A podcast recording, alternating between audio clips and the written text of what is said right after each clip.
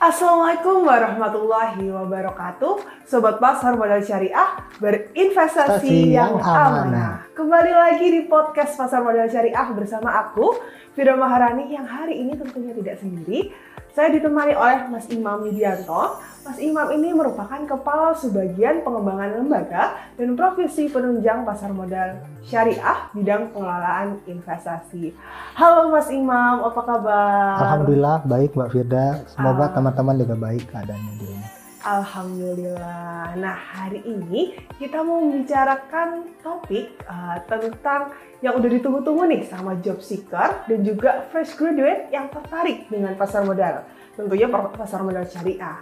Nah, topik ini adalah berkarir di pasar modal syariah, job seeker merapat. Nah, tentunya uh, peluang di pasar modal syariah ini sangat besar. Namun, saya nggak semua orang tahu nih mas tentang uh, peluang apa saja yang ada di pasar modal. Nah, kalau misalnya kita mau bicara nih, sebenarnya siapa aja sih yang terlibat di pasar modal dan juga pasar modal syariah? Ya, baik Mbak Firda. Ya teman-teman semua, sobat pasar modal syariah. Nah, kalau kita bicara tentang pasar modal syariah, nah untuk terselenggaranya pasar modal yang baik perlu peran beberapa pihak, banyak pihak. Di antaranya pertama perlu adanya regulator. Dalam hal ini otoritas jasa keuangan, termasuk juga regulator fatwa yaitu Dewan Syariah Nasional Majelis Ulama Indonesia atau DSN MUI. Nah selain itu juga eh, kita punya lembaga yang sebenarnya diawasi juga oleh OJK, tapi punya kewenangan juga untuk mengatur eh, anggota-anggotanya, yaitu eh, lembaga yang kita kenal self regulatory organization bisa berupa apa Bursa Efek Indonesia, tempat dilakukan perdagangan efek ataupun Kustodian Sentral Efek Indonesia maupun eh, Clearing Penjaminan Efek Indonesia. Nah, selain itu juga SRO tadi eh, itu juga punya beberapa anak perusahaan yang juga mendukung eh, terselenggaranya pasar modal. Di antaranya adalah penilai harga efek Indonesia, kemudian juga ada pendanaan efek Indonesia, kemudian dari segi perlindungan investornya ada juga Securities Investor Protection Fund atau SIPF, juga ada lembaga pendidikannya nih teman-teman yaitu Teach Me ya di Indonesia Capital Market Indonesia dan masih banyak lagi eh, lembaga penunjang lainnya. Selain itu juga eh, tidak kalah penting ada pelaku industri nih, Eh, itu bisa berupa perusahaan efek, nah itu bisa bergerak di bidang underwriter atau penjaminan emisi efek maupun keperantaran pedagang efek atau brokerage.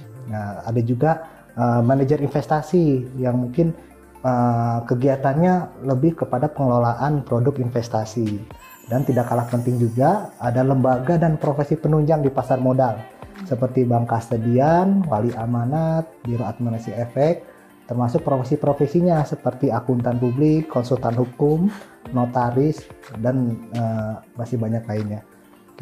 Wah, sangat luas ya mas ya.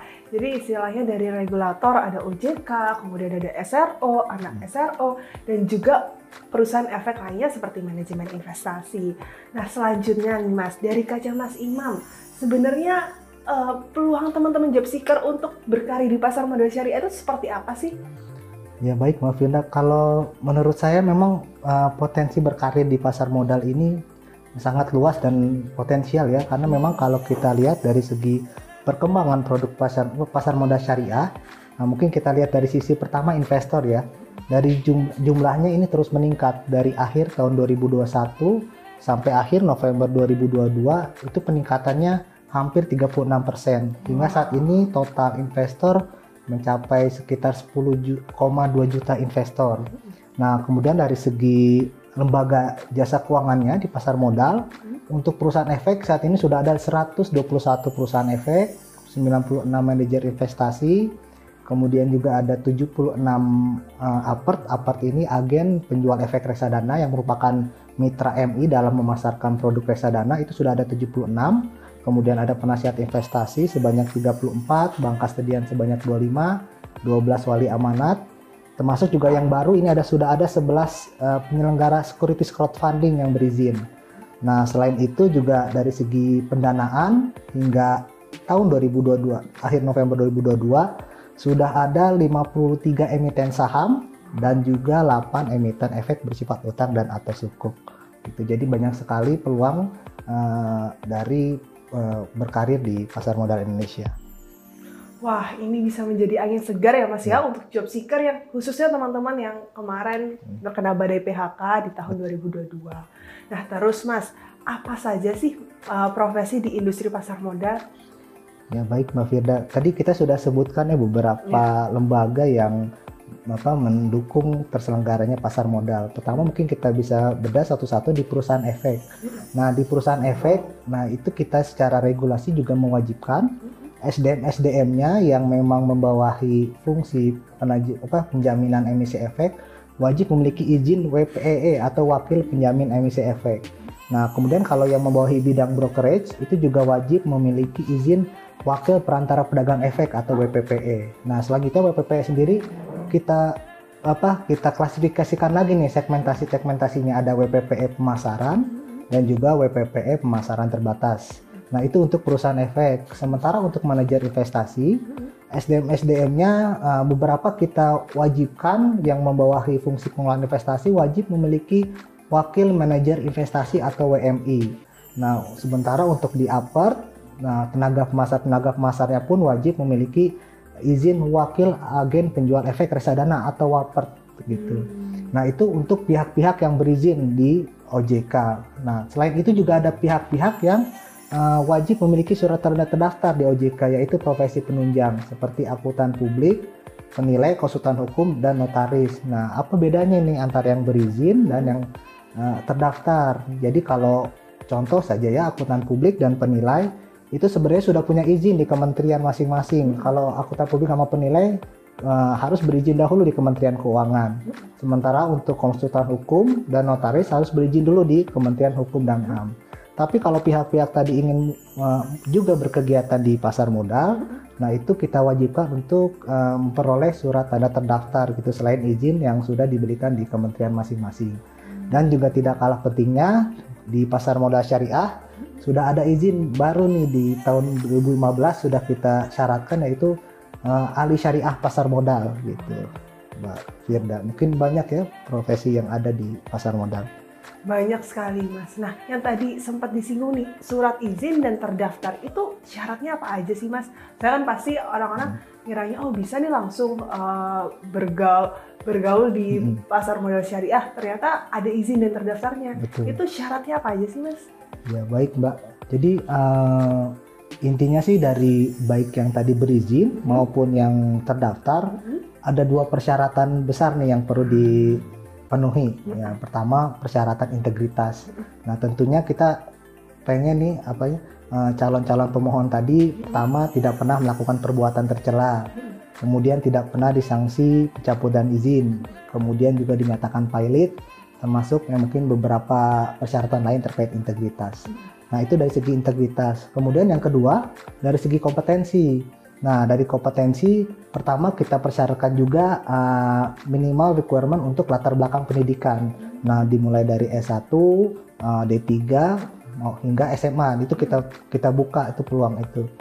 Kemudian selain latar belakang pendidikan, kita wajibkan juga sertifikasi kompetensi dari LSP. Nah, ini khusus bagi uh, pihak-pihak yang berizin tadi seperti wakil uh, penjamin emisi efek, perantara pedagang efek, nah, termasuk ahli syariah pasar modal dan juga waper ya.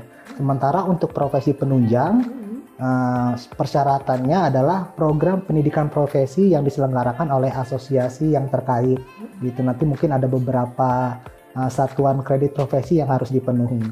Nah, ketika ketika persyaratan integritas dan kompetensi telah apa dipenuhi, nanti OJK akan telaah dan review nih dokumen-dokumennya baru bisa memberikan izin ataupun tanda terdaftar gitu.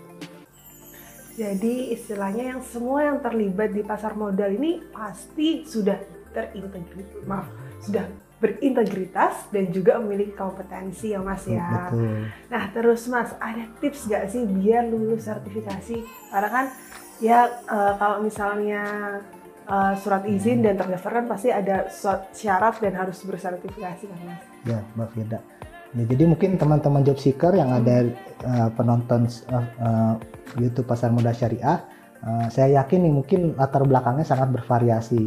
Nah, mungkin ada yang sudah uh, berpengalaman maupun yang sudah expert ya di bidang pasar modal, tapi ada juga mungkin yang fresh graduate atau Iya. mungkin masih minim pengalamannya maupun uh, kompetensinya. Nah, ini mungkin saya beri saran untuk yang yang sudah ber apa pengalaman bisa langsung nih sertifikasi. Tapi kalau mungkin bagi yang uh, masih baru gitu ya, ingin apa melakukan sertifikasi, saya sarankan untuk ikut pembekalan dulu atau pelatihan di lembaga pendidikan maupun di asosiasi gitu.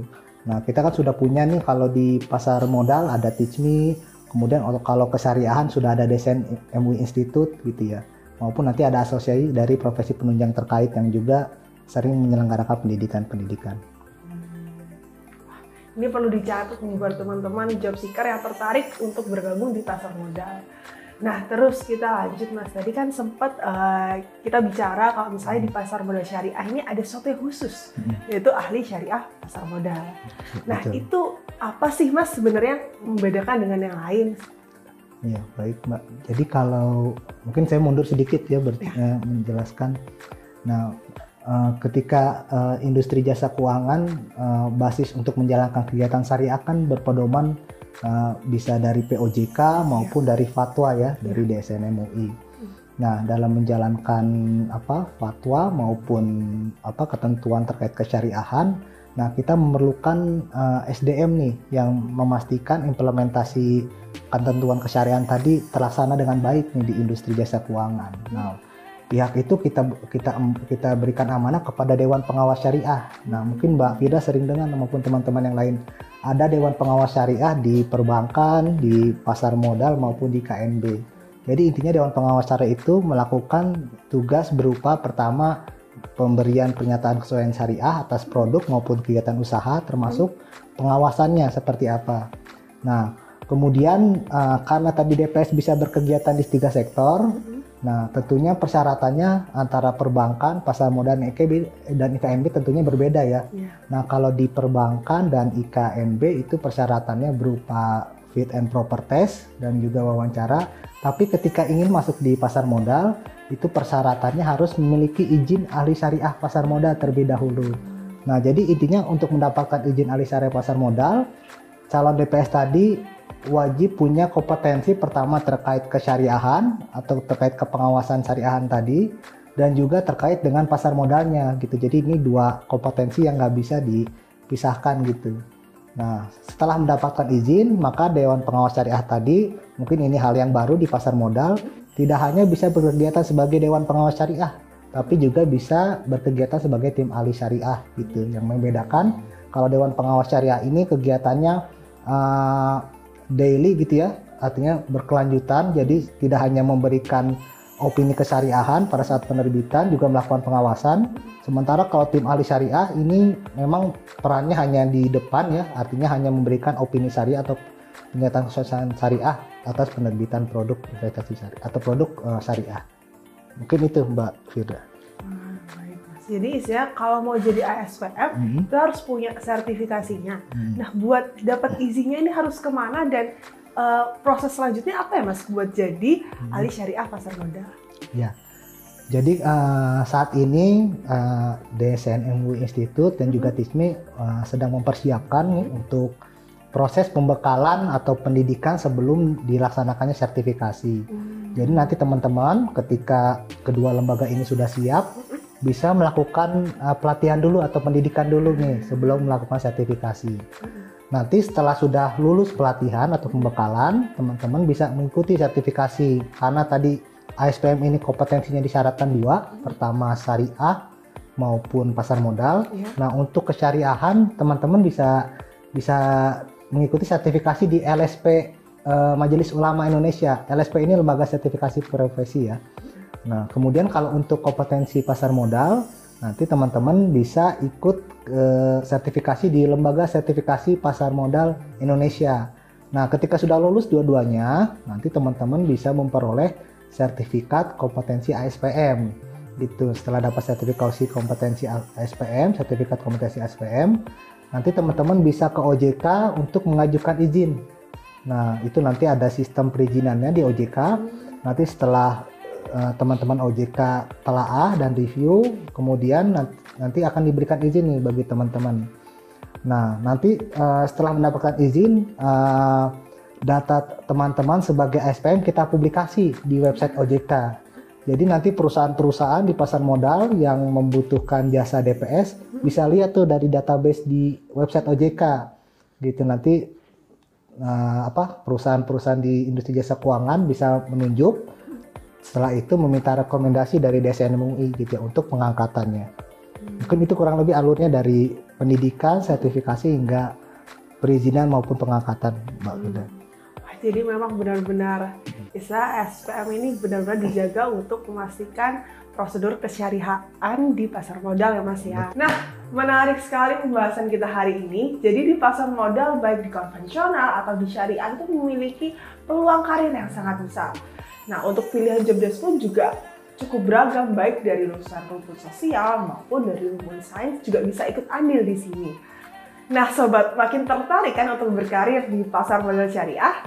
Silahkan pantengin website OJK, SRO, atau anak SRO atau pelaku industri pasar modal syariah untuk tahu informasi mengenai lowongan kerja selengkapnya ya. Nah, oke sobat, tidak terasa ini sudah di penghujung podcast kita, Mas Imam. Hmm. Terima kasih, Makasih, kepada Mbak Mas Firda. Imam yang sudah memberikan ilmu dan juga kepada sobat Pasar Modal Syariah yang telah mendengar podcast Pasar Modal Syariah sampai saat ini. Jangan lupa pantengin podcast Pasar Modal Syariah dan juga website Pasar Modal Syariah ya. Baik, saya Fira Maharani izin pamit dan Saya Imam Widianto juga izin pamit. Sampai bertemu di podcast Pasar Modal Syariah selanjutnya. Selanjutnya. Wassalamualaikum Wassalam. warahmatullahi wabarakatuh.